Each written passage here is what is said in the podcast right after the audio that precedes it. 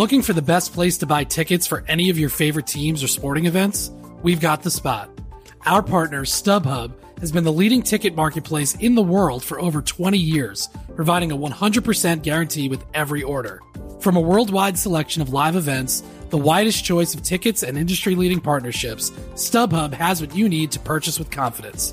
StubHub, an official partner of The Athletic.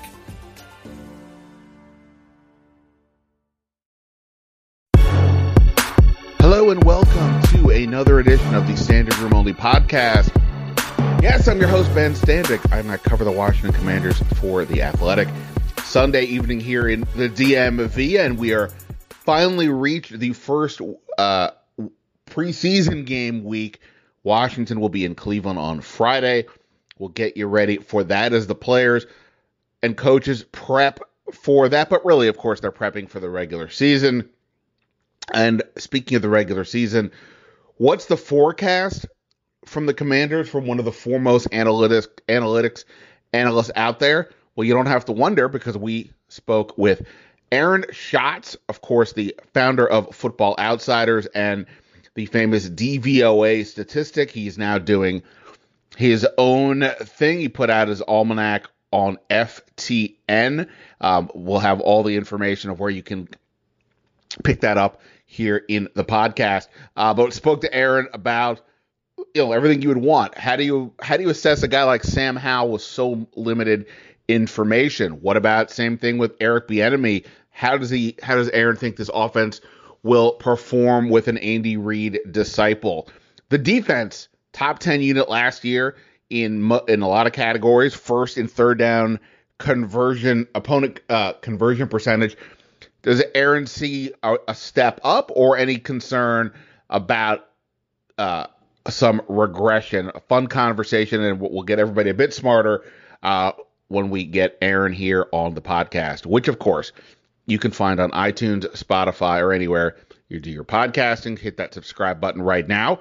Also, uh, I've got a bunch going on. The Athletic. There'll be an NFC East roundtable Monday, and then we'll have more this week gearing up for Friday's game. And I do want to talk today. I'll I'll, um, I'll talk a little bit about injuries and a little bit about four four or so players that I'm intrigued to see in Friday's game. Now, the Commanders were back out of practice on Sunday. A much cleaner practice than the chippy one we saw Friday. I did write about that on the Athletic. If you've missed it, you can check it out there. Um, look, that's going to happen. You're going to get in some intense practices when you have pads on for the third day. They had practiced five. That was the fifth practice in a row. It's hot. All these things. Uh, Ron Rivera was pleased he was you know he doesn't want his players to get away uh, you know to, to lose their mind and lose focus but he was pleased to see that level of intensity and i think to some degree he didn't say this i think he liked to see the offense push back a bit and i think that goes for a few reasons one look the defense has gotten the better of the offense for the most part in these practices particularly up front uh, not to not that's not too surprising uh, you know to anyone, especially with the talent Washington has on the line. But then you have Chase Young, Montez Sweat in particular, with a lot of trash talking. It's way louder on the defensive side of the field, uh, on the defensive sideline than the offensive side.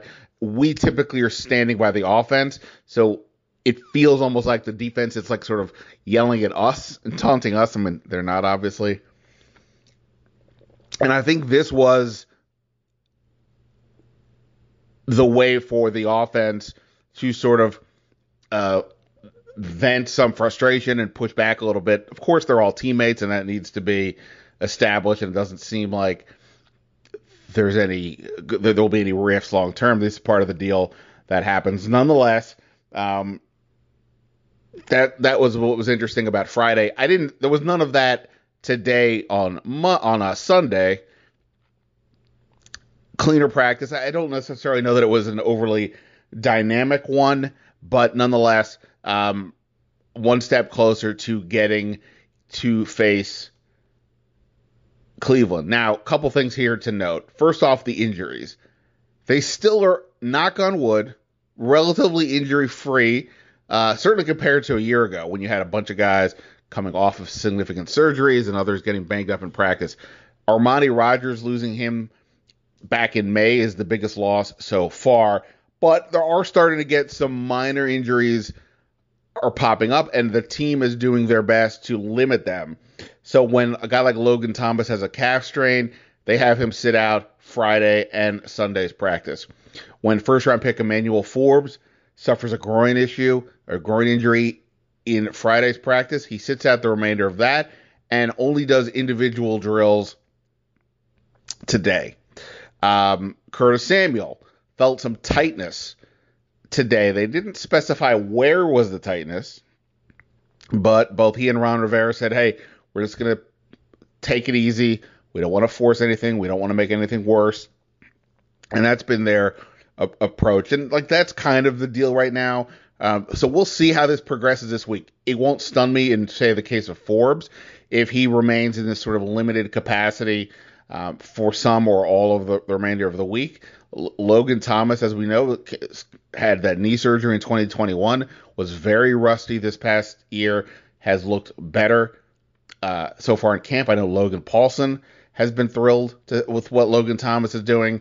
Uh, Logan Thomas, um, I was in a conversation with him the other day where he talked about how, you know, without the knee brace was restricting his stride you know, he couldn't go full bore with his, you know, just trying to run down the field. He was constantly one leg. He was constantly feeling like he was, um, you know, pulling up a little bit. Brace is off, and he feels much freer to to run, to to get his route running, make moves, etc. That you know, all that said, you don't want to have the 32 year old uh, turn a minor issue into something more full blown. So we'll see who who practices the rest of the week. Not to mention who's playing Friday. We did ask Rivera for what it's worth about who might play Friday or Friday, but not not in a direct way. It's too early in the week. But in terms of like, you know, how much, you know, will this week of practice affect what they do Friday? He said probably not. But what do you do with the offense when like you know Sam Howell needs the reps? Frankly, Eric Bieniemy needs the reps as a play caller. But are you really going to keep Terry McLaurin, Charles Leno, and others out there enough to help Sam Howell? I don't know. I mean, the starters I would think would probably get one, maybe two series at most. Um, but what do you do with Sam Howell? That's why these practices this week I think will be very important with regards to um, how much work everybody gets on Friday. Uh, but we'll see how that how that goes over the next few days. And I guess the fans will be out there tomorrow on Monday, so we'll see you there. Oh no, I take it back. You're back out I think on Tuesday. I don't believe the fans are out there tomorrow. Um, all right, and here's some players I wanted to mention in you know along the lines of what's been going on in practice that I wanted to mention as far as seeing out on the field on Friday against the Browns. Let me start with one of the draft picks, Braeden Daniels from Auburn tackle, guard. He's played a little bit of both in practices. Look, I was already a little bit dubious of this pick, and the same thing with the Ricky Stromberg pick in the third, in that, you know, third and fourth round picks are guys you can, you know, get something out of as rookies, but both are in positions where they're never going to play barring injuries. And I grant you, injuries on the offensive line are a thing. But, you know, Nick Gates at center, and whether it's guard or tackle, Daniels has a bunch of players ahead of him. But at least Stromberg, I think, has looked the part out there. My bigger concern is with Daniels. Uh, you know, when we're watching on the sideline, we're at field level. It's the, the line play is a little bit harder to see, especially when the players are on the far side from where we are. And Daniels has typically been lining up further away from us so it's been fun to watch these some of these one-on-one drills on the offensive line or some two-on-twos, th- things like that to get to get a better direct look at these players. And Daniels to me has looked very rough in some of these spots. Uh, to the point that if he wasn't a fourth round pick, he was just somebody else who was in the mix. I don't wouldn't feel very good about him making the team as it stands right now. Now he is a fourth round pick, so therefore it isn't just about this year. It's about the long term. They've already made the investment, and therefore you logically think he, they should find a way to keep him. I, I will be curious though to see how that happens because when you look at the line, if we right now, if you have Charles Leno, Chris Paul, who's been playing more left guard the last few practices with Saahdiq Charles a little bit banged up, Nick Gates, Sam Cosmi, Andrew Wylie. Then you've got Cornelius Lucas as the third tackle. You've got Ricky Stromberg as the backup center. But what happens from there if we if we if we say Saahdiq Charles makes the team and Daniels, that's nine. I'm not even so much concerned that like what does this mean for Tyler Larsen, Trent Scott, or, or the undrafted free agent Mason Brooks, who had some interesting moments um, so far in camp. But is Daniels? I mean, if you're only going to keep nine, I don't know. Do you feel good about Daniels being one of your backups? I really would imagine he's going to be inactive every week. Uh, let's just. I, I, talked to Ron Rivera the other day. He really likes what Daniels is doing. It's from an athletic perspective.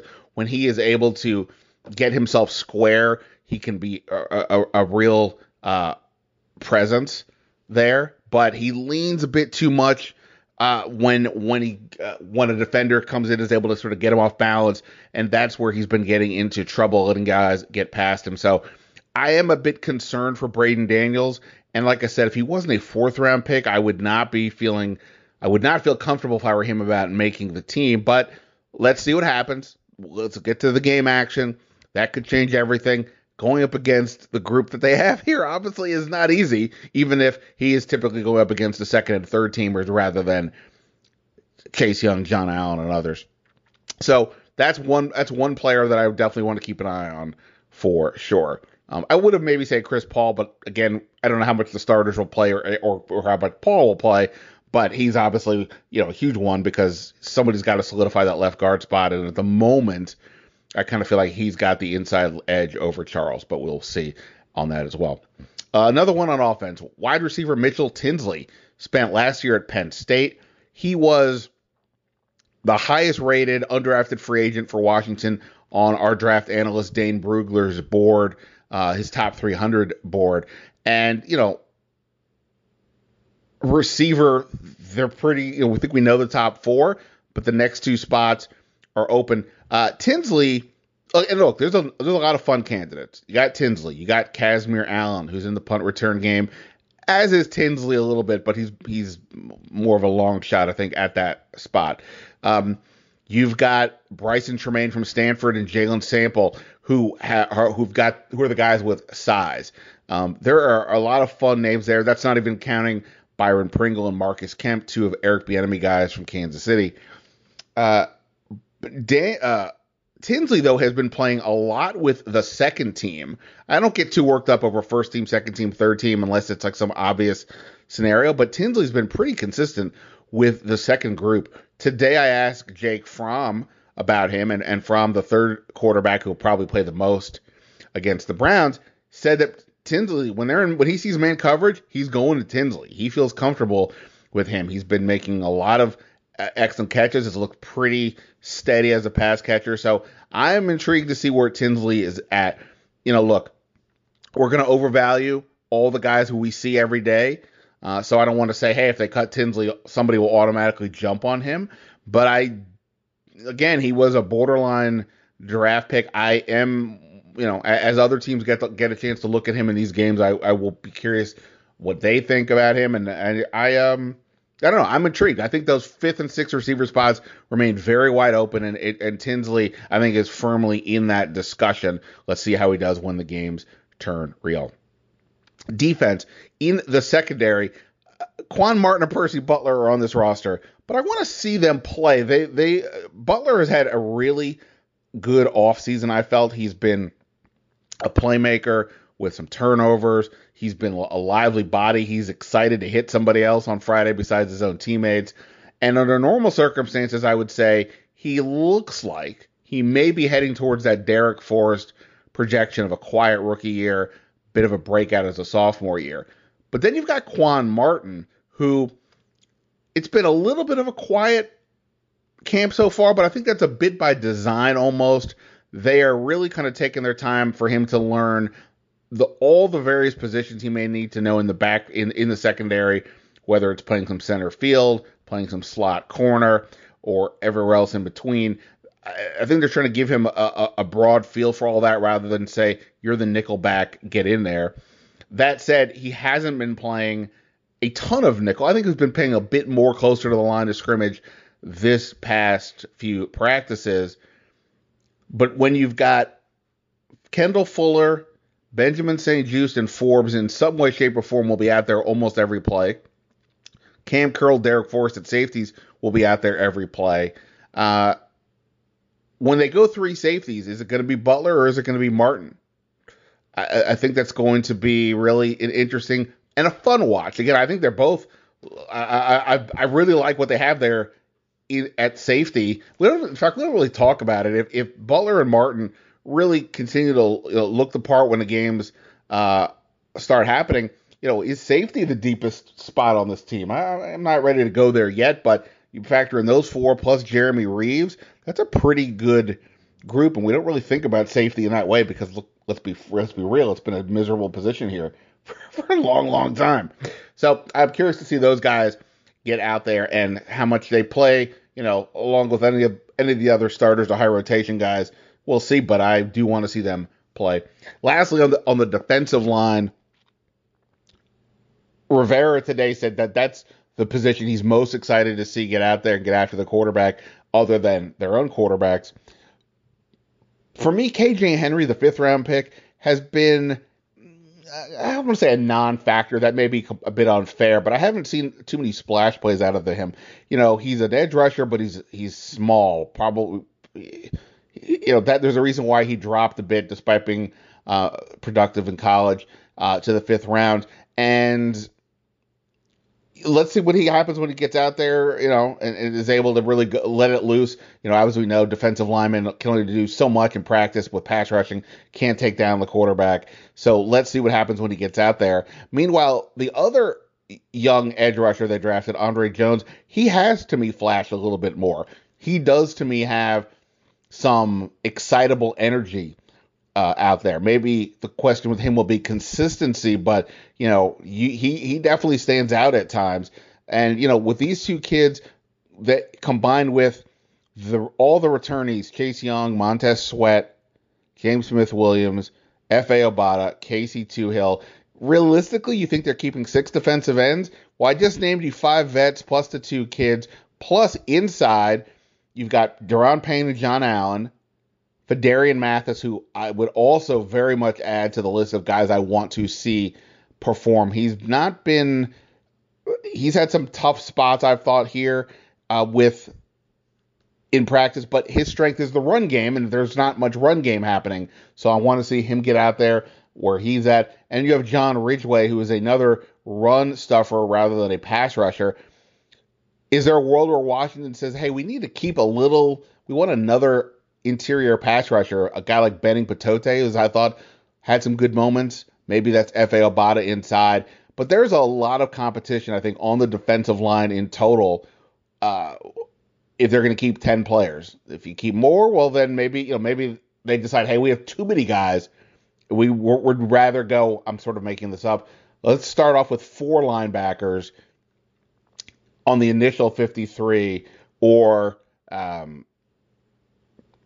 you know, I don't know, maybe, maybe Jake. From, well, I would say Jake Fromm. I kind of think Jake Fromm's going to make it, but you know what I mean. Like maybe they start off a little bit lighter elsewhere to keep these guys, but if not, there could be an interesting player or two that gets um, gets cut, and this is where that starts to take shape with the game on Friday. All right, uh, let's take shape of this podcast by getting into my conversation with Aaron Schatz.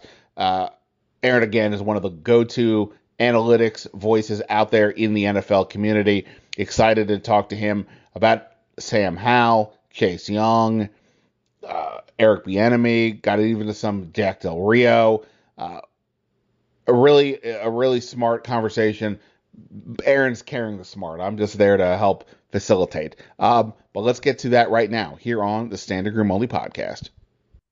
All right, it is time to get a little bit smarter when it comes to talking about the NFL and the Washington Commanders. And obviously, there's nobody better to do that than our guest here today, Aaron Schatz at A Schatz, S C H A T Z NFL on Twitter. Uh, you know him as DVOA. You reference it all the time, even if you don't know what it means.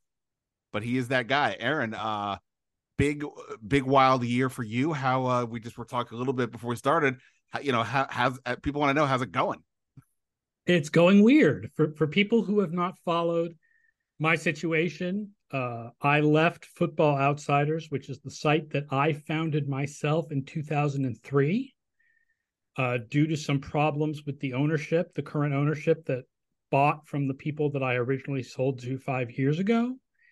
And I'm in the middle of some legal wrangling with them. And uh, we moved our preseason book to FTN Fantasy and produced the FTN Football Almanac. It's basically the same book that used to be Football Outsiders Almanac by the same people, but at a new home, ftnfantasy.com.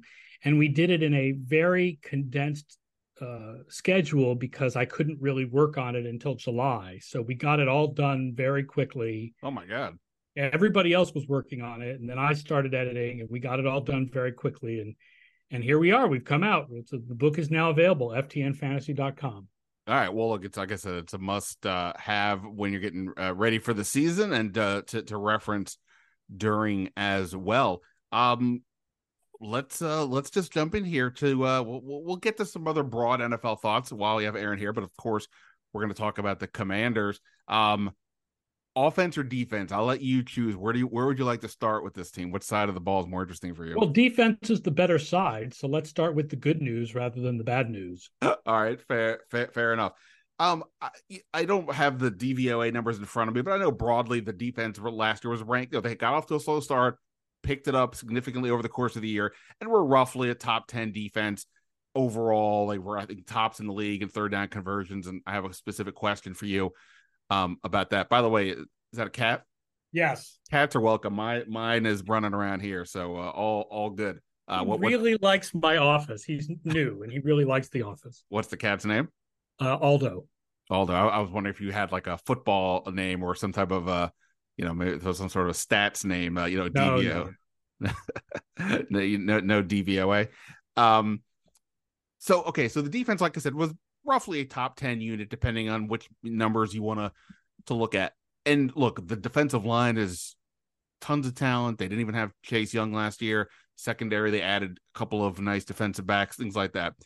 I didn't always know if I felt that, that I was watching a quote unquote top 10 defense in the sense of like true domination.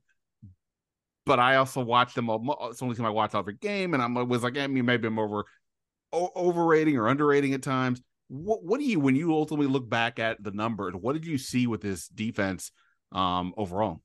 Yeah they were a top 10 defense and i think i know why they didn't uh, wow you. They didn't make a lot of splash plays in particular turnovers. So what's right. interesting about washington and everything i'm about to say also goes for the new york jets so it's interesting about them too is that they had a very good defense without takeaways Normally, your top defenses are also your defenses that get the most takeaways.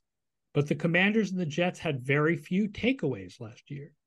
So that would seem to indicate that where normally you would expect them to sort of fall back to the pack on defense, that instead those defenses are going to be as good, if not better, this year because they're likely to regress towards the mean and thus have more takeaways this year and also then more splash plays, more memorable plays that sort of stick out in your mind.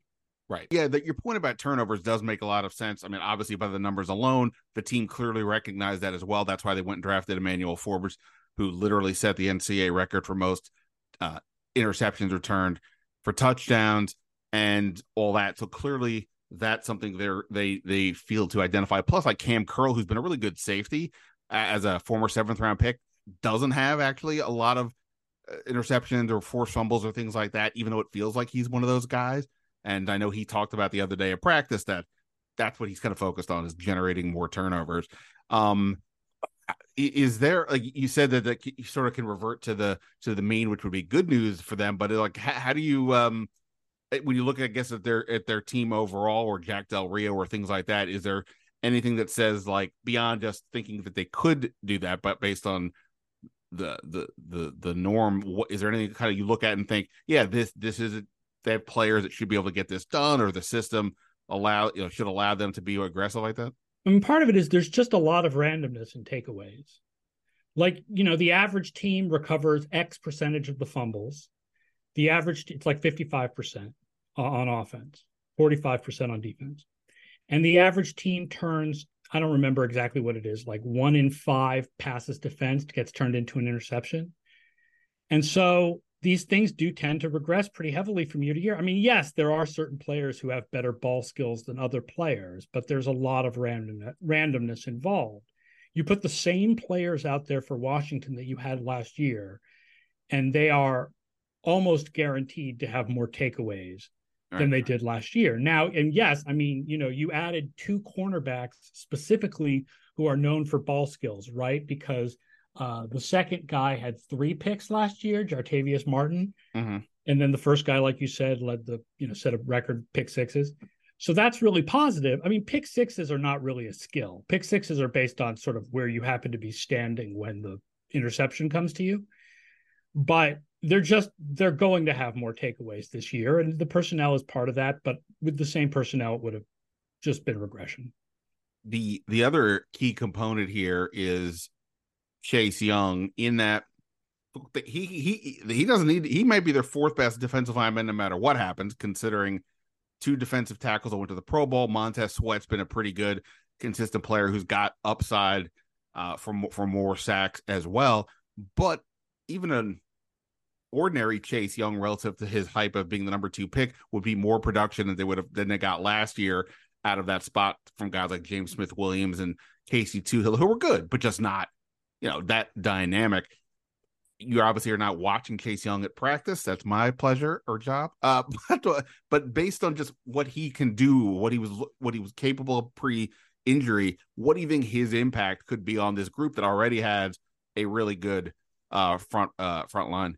Oh yeah, he adds, and you know it's like uh, with defensive line with the pass rush, each difficult pass rusher that you add makes it harder on the offensive line because you can only double team so many guys. You know, let's say you you leave in six blockers and you double team Payne and you double team Allen, and now the edge rushers are both coming in against one guy, and you have one less receiver because you've already left in six to block, right? Like right. the the better the the the more defensive linemen that play well, you know, the harder it is for the offensive line to block them all. And the more you can just rush four. And then if you rush just four, you can cover with seven. And that means you're covering better than if you're blitzing.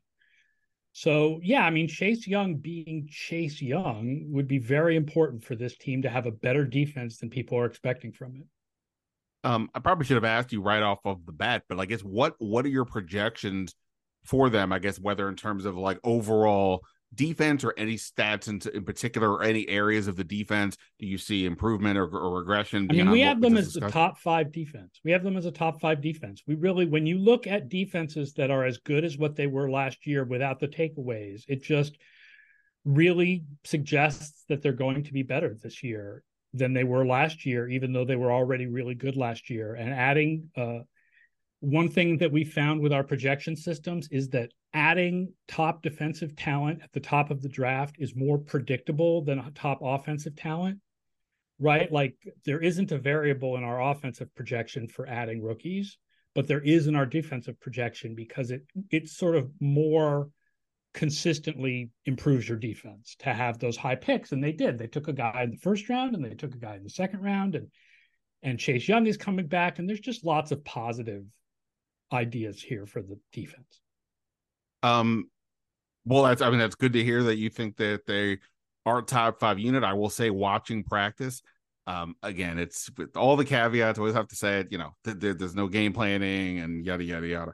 No, n- very limited pads, but the defensive line is looking the part. They're not resting on their laurels from last year. They're not taking it easy. They're largely doing what you would expect of them.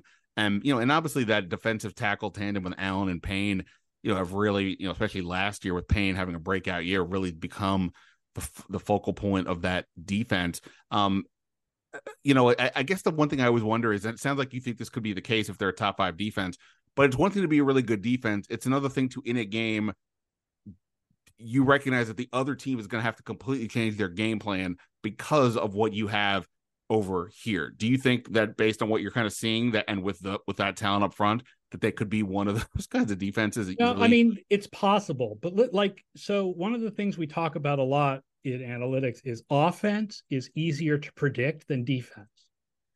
So the range of offenses that we predict, the quality of the range of offenses is much wider than the quality of the range of defenses.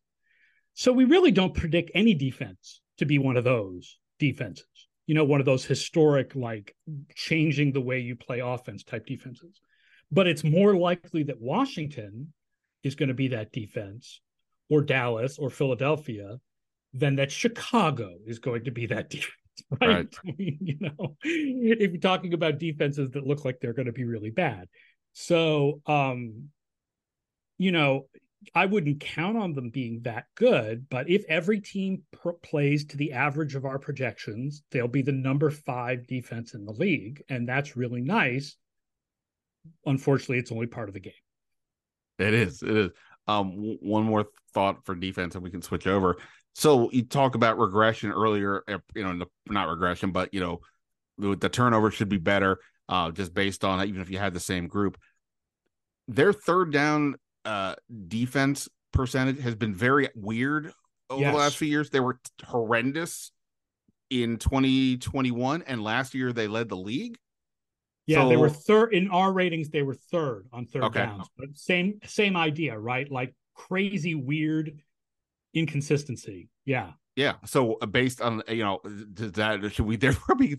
I guess in general, independent of Washington, how you, you sounds like you're saying third uh, defense in so many ways it's hard to predict, but third down specifically, how often does that carry over year to year? Team being top five, top ten, or is that another in, one word in the long? I know how important third down and red zone are, but in the long term, you can expect to be as good on third downs and as good in the red zone as you are overall. I'm not going to say that they regress to the mean because if you're a really good defense overall, they regress to being really good because you're really good overall. And if you're a really bad defense overall, they don't regress towards the mean, they regress to being bad. So I think that that last year's third down performance for Washington seems more real, like more real for these for this group of players than what happened the year before because it's more in line with how good their defense was overall. It was better than their defense was overall. And it is a reason to think their defense might decline a little bit. You know, maybe it cancels out that business with the takeaways. Right. And so they're like the eighth or ninth best defense. But I don't think they're going back to being as bad on third downs as they were in 2021. That's not happening. yeah. Well, I, I think, you know, William Jackson, not to put it all on one guy, but he really struggled. he really struggled in his year and a year and a half with them. And when once he came out of the lineup last year, even after um, even putting in guys who were just, you know, I don't want to say jags, but just guys who were backups without much expectation. We're not talking with them starters. They stopped letting up all these bad, uh, you know, bad plays, uh, big plays. So just to that end alone, maybe maybe helping. Again, they drafted a, a couple cornerbacks or a couple defensive backs um, there as well. Um, I was just thinking about this since we're talking about some regression and things. Daron Payne has a massive year last year as a pass rusher 11 and a half sacks. He had uh, basically 15 uh, before that in his previous four years. He's historically been viewed as a run stuffer, not a pass rusher. But last year that changed. Coincidentally, perhaps it was a contract year and he definitely got paid. Um, for him specifically, or just sort of that type of profile of a player as in general, how do you kind of assess that idea of breakout year, but not sustainable versus a guy ascending. You look at like a ratio of sacks to total pressures. And I will say that if you look at the ratio of sacks to total pressures, both Payne and Allen had more sacks last year than you might expect. So you probably expect them to come back to the pack a little bit. But Montez Sweat maybe had fewer sacks than you would expect, given how much pressure he brought. So you'd expect him to have more than eight. Right. Yeah, Montez Sweat always feels like he should be getting more. And then you're in the end, like he's and like we, I was talking to somebody the other day. He's like one. He's always like a nanosecond behind the quarterback right before he throws from getting it. And then obviously the other guys on the team are getting some as well. Um, yeah, so that's going to be interesting to see the distribution again with Chase Young back. If he can do look look even half the part of what people thought, then they're going to have four guys that can are all going to be chasing um, the quarterback. Speaking of the quarterback, let's go to the offense. I'll brace myself for your, for your views here. Um, I guess let's let's just start with that overall offense for Washington. How do you assess them? What do what do uh what what do your numbers uh suggest? I mean, it suggests it's going to be bad. It, it's it's really simple. It comes down to this, which is your expectations for a fifth round pick in his second year have to be incredibly low.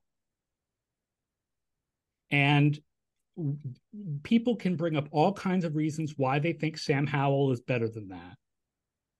But your expectations when you're doing the kind of statistical projections that we do have to be that Sam Howell will be, if not the worst quarterback in the league, pretty close to it. And Brissett is interesting because last year sticks out like such a sore thumb in his career. He was really good last year, really, really good. And historically, he's never been that good. So I can't imagine that if Brissett starts, that he'll be as good as he was last year. But I got to think he would be better than Howell. But it kind of makes sense for the team to give Howell some run first because if I'm, you know, if I'm wrong, if he's one of the rare lower round picks who turns into a star, then you've got a really valuable commodity on your hands for the next couple years. You've got a really cheap starting quarterback. So you got to give him, I understand giving him a shot, but the offense projects to be as bad, if not worse, than as good as the defense projects to be. Right. I think with the how I wrote something about this a, few, a couple months ago. I want to say it was 2010. Since 2010, he is basically the only guy that will be is basically being given the week one start, having started only one game as a day three pick um since uh, in, in, all that time. Like even guys who you know your Kirk Cousins and Dak Prescott's, you know, uh, Cousins got playing time as rookies, right? Howell well, did. He got one game. Right. Also, like uh, Cousins wasn't a full blown starter until later, and even with with Prescott, they had Tony Romo. He got hurt. Then Dak Prescott had to become the starter. He wasn't anointed the way Howell more or less um, was. It I, one game can't possibly be enough data points. Tell you anything, Can't right? But as I could say, like based on that or college or just anything else, like what does it? Anything in there suggest anything for Howell other than just it's a total mystery, and like you said, you just can't expect much it's one game and it's a total mystery. It, it, uh, he used his legs. I think it's a gives you an idea that he's probably a more of a scrambling quarterback than people might realize. I, I uh, that that may be the one thing that you learned from the one start. I was talking to a fellow reporter today who also uh, he's a Buccaneers fan or something, and uh, we are discussing how these teams are so odd in that the Commanders, a team that really does need to win this year, based just in terms of the Ron Rivera four years, a new ownership group, things like that. They're going with a fifth round pick over a veteran who doesn't have a huge ceiling, but has, you know, had some success. And like you said, had a good year last year, outlier or not. And Tampa Bay has a guy in Kyle Trask who they took in the second round, yet they seemingly are still trying to go with Baker Mayfield, who has been, you know, completely erratic. I know he has, he's had good years had good, at least one good year or two with Cleveland. Yeah. But like he's kind of all over the place. It seems like almost they should be doing the opposite of each other. Reports on Trask are that he's terrible. Well, then there, that's a problem. Then if that's I mean that that's the the problem. The problem with the theory of well, let's give Trask some run and see what we have, is that the scouting reports on him from preseason and from camp have always been so negative. It's just really, really negative. I mean, I, uh, you know, based on draft position, you'd rather have Trask than Howell, but based on what people who see them in practice say, you would rather have Howell than Trask. Yeah, I, mean, I will just say, like when Howell has been on, he's got a big arm. He can make throws down the field. He's got that mobility, like you said. And, you know, for Washington, it's such a weird deal. He could have a pretty good year, make progression to make you think he could be the long term answer and still be a, a six, seven win team, which is where Vegas right now has the line. And that won't be good enough, most likely, for Ron Rivera. But that's why they're in this such a weird spot. The quarterback does not really fit where they are as an organization, but that's kind of where they, they're, they're shooting for the moon and hoping. Yeah, I mean, where the defense, if he comes out as an average quarterback, their defense will be good enough to make them a winning team. I just don't think he's going to be an average quarterback. okay, I got you. Um, let me ask you about then about Eric Bieniemy, uh, or or I guess more specifically, how when you're going through your numbers, when there's a change, say an offensive coordinator, how do you factor that in to go from Scott Turner to Eric Bieniemy, a guy who doesn't even have a track record, even though he was OC and named with KC. It was Andy Reid's calling the plays and all that. So, how do you, in general, make that adjustment of different complete different offense coordinators, different systems when you're making your projections for the upcoming year? All other things being equal, teams that are learning new systems with new coordinators tend to take a step back. And there's no record that would suggest that we should be treating Bieniemy any different. In fact, for most coaches, there's no record that we should be treating them. It's very rare to have a coach with a sample size large enough. Apologies for whatever helicopters in the background, if you can hear that. No, I didn't hear. You're all good. Um, it's very rare to have a coach with a sample size large enough that you can be like, he's gone to enough new teams and improved them enough that you know he means something. Like Wade Phillips is like that, but right. um, has never been the main guy, right? Like he wasn't the main guy in Kansas City. So you can't statistically suggest that he's going to bring improvement um, just because Kansas City was really good, because you can't, it's hard to give him credit for that, given that you haven't seen him with any other team. Right. I mean, you know, look, if you want to use things like logic into your discussion points, I'm not sure that's going to go over well with people who just think Bieniemy is Bill Walsh and they're going to be able to turn this offense around uh, overnight. But there are there are some people out there who are who who who who see him as being that that next guy. And you know, look, we'll see. He's obviously one of the more fascinating figures in the NFL. I mean, he's more year. likely to be that next guy than some other guys that've been hired as offensive coordinators. I, I, you know, I'd rather give Eric Bieniemy a shot than run Brian Schottenheimer out there again. But uh, when it comes to a statistical projection system, you can't put anything in for him. Right, and some of the other names they were discussing, like uh, Pat Shurmur, like he seemed to be the other one. Like if they or Ken Zampese, who's on the currently on the staff, and I was like, do you really want to go back to these kind of retreads versus uh, let's just see what you got here with Bieniemy? That that aspect certainly makes more sense to me. I, I'm with you um on that. Um, the offensive line, I don't know how how you guys look at that. They basically have four new starters, or at least four guys in different you know different spots. Only Charles Leno at left tackle is the same. They added uh, Andrew Wylie from Kansas City to play right tackle. Nick Gates, who played guard with the Giants, is in at center. Left guard is a big mystery as of the moment we're talking right now. Uh, Sam Cosmi was a guy now at right guard that some people thought would be better at guard than he would be at tackle for me, this is the biggest question. I mean, understanding that Howell in and of itself is a question, but you still have Brissett, so at least I feel like they could go to him if they had to.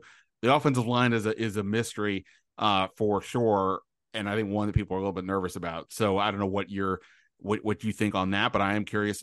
I mean, all we have is stats from the past, right? Like I can tell you, last year we had them 23rd in adjusted line yards, which is run blocking, and 23rd in adjusted sack rate, and 31st in pressure allowed, with the asterisk that adjusted sack rate and pressure allowed have a lot to do with the quarterbacks as well as not just the offensive line. But I mean, like you said, all new this year, right? So it's it's not like they signed anybody where you're like, oh, that's a great, that's an ad, boy, woo, that's like uh, Isaac Seumalo, right? Like uh, Wylie's not that guy. Um, you know, he, he might be better than what they had last year, but he's not the kind of guy where you were like, oh man, we got to see where Wylie's going next year. So, um, you know, knowing what we know about their offensive line, I would say it's likely they have a below average offensive line. But you're right, it's a big question mark. So to that end, we're just saying that Sam Howell, it's it's hard to have high expectations for a person with his profile and an offensive line that is questionable at some level it feels like to me, combined with that defense, that the best way for them to win this year, maybe it's not the highest ceiling, but the best way to win is running the ball, controlling the clock. They were able to do that at times uh, over the last two years. And they've got two good running backs in Brian Robinson and Antonio Gibson. Um, Robinson's ultimate yards per carry last year wasn't very impressive, but again, the line wasn't great. And you know, in fairness to him, he had been shot and missed the first four weeks and all that. Uh, so when you look at those two, when, when you look at the run game, uh, what at best you can say, uh, uh, say, or I guess maybe with Robinson specifically, how much did you assess what he did last year as a sign of progress uh, and held back a little by the line, or a guy who's maybe not necessarily a uh, full blown starter as a running back? He seemed like an average. He seemed like an average NFL running back, held back by his line a little bit. But you know, I'm an analytics guy. We don't think the running backs move the needle very much. Um, right, wait, are you so, an analytics guy or an NFL GM? If both, I mean, the the analytics have had an effect on the way NFL GMs see the running back position. It's just, it's not, you know, Robinson doesn't seem special, and he doesn't seem special in the other way, right? He doesn't seem like especially terrible. So he he seems like he's a you know recent reasonable steady running back, and Gibson gives you that catching ability. You know, hopefully he moves into more of McKissic's role, and that's good. Um, you know, it's interesting the run and defense thing because you know analytics has always shown that passing is a more successful for offense than running. And that would suggest that even with a poor quarterback, you might be better off passing. But I think it sort of depends on what kind of running and what kind of passing. For one thing, I think if they were to zone read some, Howell is mobile enough that you could get that effect where defenses have to respect the quarterback and the running back gets more because the defense always has to expect that the running that the quarterback could keep the ball. And as far as types of passes, you know, maybe shorter stuff with a higher completion rate, you'll still be able to use the talents of of McLaurin and Dotson because the receivers are good right? Like I'm not really a Curtis Samuel guy, but Dotson and and and showed a lot of talent in his rookie year, and you know everybody knows McLaurin is awesome when you try to do any kind of grading of McLaurin that separates him from his quarterbacks. So, you know, I wouldn't want to completely get away from the past because you got to use those guys. Uh, that to me is a very interesting aspect of, of of this. In that, when you look at Kansas City last year, just in terms of total targets, they were top five in running back and tight end targets last year, and they were about 20th in um, wide receiver targets. This was, I think, off of uh, I think TruMedia. I was looking it up the other Here, day. Here's a shock for you. If you look at it as percentage of all targets, okay, not just total. Washington threw more percentage of their passes to running backs than Kansas City did. 23% to 18%. It's just that Kansas City threw so many more passes that I think they end up having more passes to running backs. But if you look at the rate of passing, Washington actually passed to their running backs more often. Interesting. Okay, that, that's that's a good stat to know. What about I get what about receiver? Because what I was wondering is when you bring in Bieniemy with the Kansas City scenario, he's already talked about it being a tight end friendly offense, and that's what you want when you have Travis Kelce. But when you when you invest a lot of money in McLaurin, good money in Samuel, a first round pick in Dotson, and you've got Logan Thomas and Cole Turner, who are you know we'll see, mm. but nothing that exciting off on on pay on the surface. You want the ball to get in the hands of the guys where you spent the money who are really talented. But if your offense mindset is well, we go to the tight ends and the running backs, then that that that's where I'm going to be curious to see kind of what happens here. Yeah, I I'm I'm with you. Uh it's the the marriage is interesting, but I, you know, I've talked to coaches in the league, and the good ones say you you need to meld your scheme to the players you have, not try to meld the players you have to the scheme. Like at a certain point, you have to be flexible. So if Bieniemy is as good as we want him to be, he'll be flexible and he'll understand that McLaurin is the moneymaker. Well, he, de- he definitely he's definitely uh he's definitely that. Um, before I ask you a couple broad NFL questions, I want to ask you this. I've been t- I've talked to some uh, uh, people you know around the league as you have about um, analytics in the sense of like uh, Josh Harris, the new owner of the team coming in, of course. Uh, you know, he's got Daryl Morey with the 76ers. He's he's talked about being more analytics based than even others in, in the NBA, and where we've been kind of wondering how much is he going to bring that here.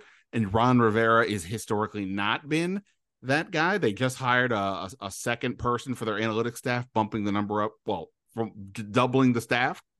uh, you know, and uh, Rivera, when he's talked about analytics in general, has sounded like, "Hey, I'm listening because you guys want me to, but I don't know how much I'm buying into all this. But simultaneously, he has said and others have said, look, this whole notion about more analytics, we've all been using analytics for years, they say. It's just that now it's getting this more of an emphasis. We just didn't talk about it as much anymore. It doesn't seem like I buy that, but I'm curious from your perspective. It, it's true in some ways. I mean, if you think about it, quality control is essentially analytics, right? Like having a guy watch the last five or six games of your next opponent and write down how often they go to certain uh, you know personnel groupings and how often they run certain plays out of certain person that's analytics right so in that way football has always used analytics but the using more intense stuff especially the stuff that uses the tracking the chips and the pads the nfl next gen stats stuff that's all very new and has spreading into the front offices and uh, there's definitely been a, a much greater uh, emphasis on on analytics in front offices since Philadelphia won the Super Bowl. And the NFC East is kind of the leading division for this because the Eagles are very analytically sound. The Giants have people. The Cowboys just hired a bunch of people. So the commanders are likely going to need to catch up. And I think it's good. I think Harris will bring that in. Listen, Rivera, it's very likely that this is kind of a year zero scenario for com- commanders, right? Where they, they end up going like seven and 10 or eight and nine. And then next year they just refresh everything. New owner brings in new management, you know, new head coach, new quarterback, like everything probably refreshes next year. And um, unless something really unexpected happens with this season. And it's weird to sort of root for that. But I mean, we talk about it in the chapter. The most important thing for Washington fans is that the ownership changed. If that means they have to wait a year for the grand restart, they'll they'll live yeah, no matter what happens this year, people will be smiling uh, come uh, December or January. But yeah, it's uh, at some point it will be interesting to see what Josh Harris, what his imprint is going to be on this team. Um, you cover all the teams in the league. Uh, I guess that's let me ask you is who's a team right now that you are just like I like this team. I, the, the, maybe everybody else doesn't or whatever. I just like this team. Is there well, anyone stand out for you? I will say when you look at the biggest difference between our mean wins in our simulation, average wins per team, and uh, the over unders, uh, Washington is actually one of the biggest. We have them over their their number. I think six point five is which what is at most books is a little low. But two teams that we have even more over their number that I really like to talk about are Dallas and Atlanta. For different reasons. Dallas people overestimate the importance of playoff games and underestimate the importance of regular seasons. And the fact is, this has been one of the top teams in the league for two straight regular seasons on both offense and defense. And they're very likely to be very good again on both offense and defense. There's a little bit of an asterisk because you don't know what's going to happen with Mike McCarthy winning the power struggle to to call plays, and you know, is his offense going to be kind of stale the way it was in the last years with Green Bay? But from a statistical perspective, you have to expect Dallas to be top contender. Atlanta is an average team, but people don't think they're an average team. People think they're a bad team, but there's a lot of reason to believe their defense will really improve this year with all the talent they've brought in, like Jessie Bates and Calais Campbell. And if their offense can be just a little bit below average, they have such an easy schedule that they should put up a winning record both Atlanta and New Orleans, like the difference in schedule strength between Atlanta and New Orleans and the other 30 teams is huge. So our projections, this will shock people because the division was won by an eight and nine team last year. But our projections, if they all came out, you know, which they won't, but if they all came out exactly as we're projecting, would put two NFC South teams in the playoffs that division is fascinating. Every every team right now thinks they can make the playoffs, regardless. In that division, it does almost feel like all of them could be like, "Yeah, sure." Yeah, there's just the it's a much easier story, and the reasoning behind New Orleans and Atlanta makes a lot more sense. New Orleans already is a top defense, and Atlanta there has a lot of reasons to believe they could become. I understand the reasons why Carolina fans believe they could be a top defense too, but um, statistically, there's more backing for the idea that Atlanta is going to take that jump than the idea that Carolina is going to take that jump. Um, on the Atlanta front, obviously, a, a, lot of people, uh, no matter what people think of Bijan Robinson as a talent, can't stand the idea of drafting a running back as high as Atlanta did. What was it, number eight? Yep. Um, but when you look at Desmond Ridder, who's sort of that, you know, Sam Howellish, but maybe Sam Howell's the, the better the better guy. Um, that you have, you know, Bijan, you got Allgeier from last year, not to mention Drake London and Kyle Pitts, that giving the weapons around that quarterback can sort of help de-emphasize the quarterback, thus making, at least for the next few years, Bijan a pretty good pick. And we'll see about the second contract, I guess. What, what do you kind of view of of that and this sort of this whole notion with the running backs, the, the devaluing of them? I mean, the first thing I'll say is Ridder has more of a track record than Howell does. Yeah. Ridder played reasonable in his whatever five four starts last year. Yeah. Um, the other the other thing, and Arthur Smith has more of a track record than Bieniemy does. Very true. But listen, I'm very much along the lines of most analytics people where the running back position is just not worth as much as other positions, and you cannot take a running back that high. It's not because Bijan is not great.